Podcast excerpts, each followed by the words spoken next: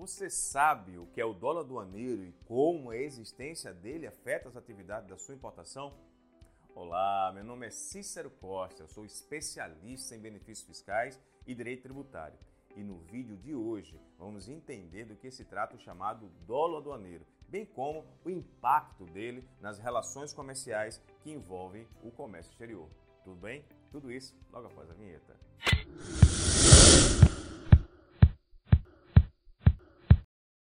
Para começar e sem perder tempo, eu devo pedir que você se inscreva no nosso canal.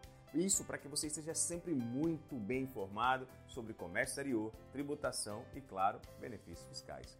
Bem, antes da gente entender o que é o dolo, é necessário ter em mente a noção do que seria um crime e o que é necessário para que você esteja cometendo esse crime. Não existe apenas um conceito do que seja crime, mas o conceito analítico traz essa definição a partir da reunião de três características: tipicidade, ilicitude e culpabilidade. Ou seja, crime é todo fato típico, reprovado pelo tipo penal, que pode ser responsabilizado. E para a caracterização de um crime é fundamental a existência de elementos objetivos e subjetivos. Um desses elementos é determinado no artigo 18 do Código Penal brasileiro, que é a vontade do autor da ação ela pode constituir o dolo através da existência dela ou pela ausência da mesma, quando se verifica a culpa. Mas o que é dolo? O dolo é a vontade consciente do agente na hora da ação, que foi executada e existem diversas classificações de acordo com as características do caso concreto. O dolo ele pode ser classificado em indireto, direto, natural, normativo, geral e ainda genérico ou específico. E a culpa?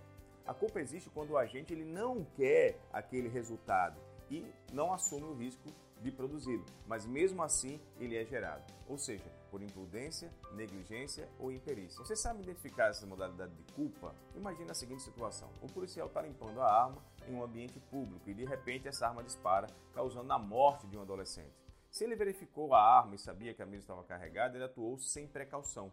Então o agente foi imprudente mas caso ele não tenha verificado, é negligência, pois deixou de atentar ao dever de cuidado. E a imperícia? Ela consiste em uma falta de cuidado profissional, técnico, na qual o autor exerceu a sua profissão de maneira desatenciosa. Tá? Só para validar, a culpa é quando ele pratica é, determinado ato sem intenção de praticá-lo, mas ele assume o risco de tê-lo feito. O crime aduaneiro não tem previsão na, na modalidade culposa e por isso o dólar é fundamental para essa determinação. Por exemplo, temos o artigo 2 da Lei 8.137 de 90 que diz que ofende a ordem tributária o contribuinte que abstesse do devido recolhimento do tributo ou da contribuição, ou seja, não recolheu o tributo.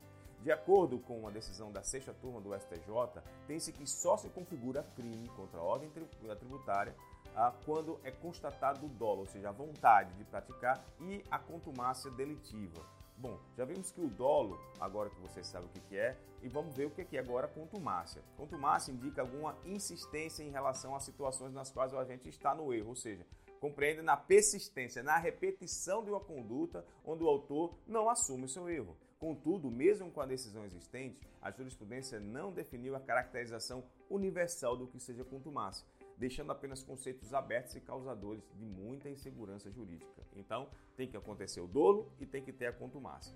Para saber mais sobre o dolo, contumácia as decisões que caracterizam esses conceitos, é importante que você acesse o link que está aqui na descrição desse vídeo e você vai saber muito mais coisas sobre isso, tá? Mas se você gostou desse vídeo, não esquece de curti-lo e se inscrever no nosso canal, que a gente tem muita coisa jóia e importante para você aqui no nosso canal, tá bom? Muito obrigado e até o próximo vídeo.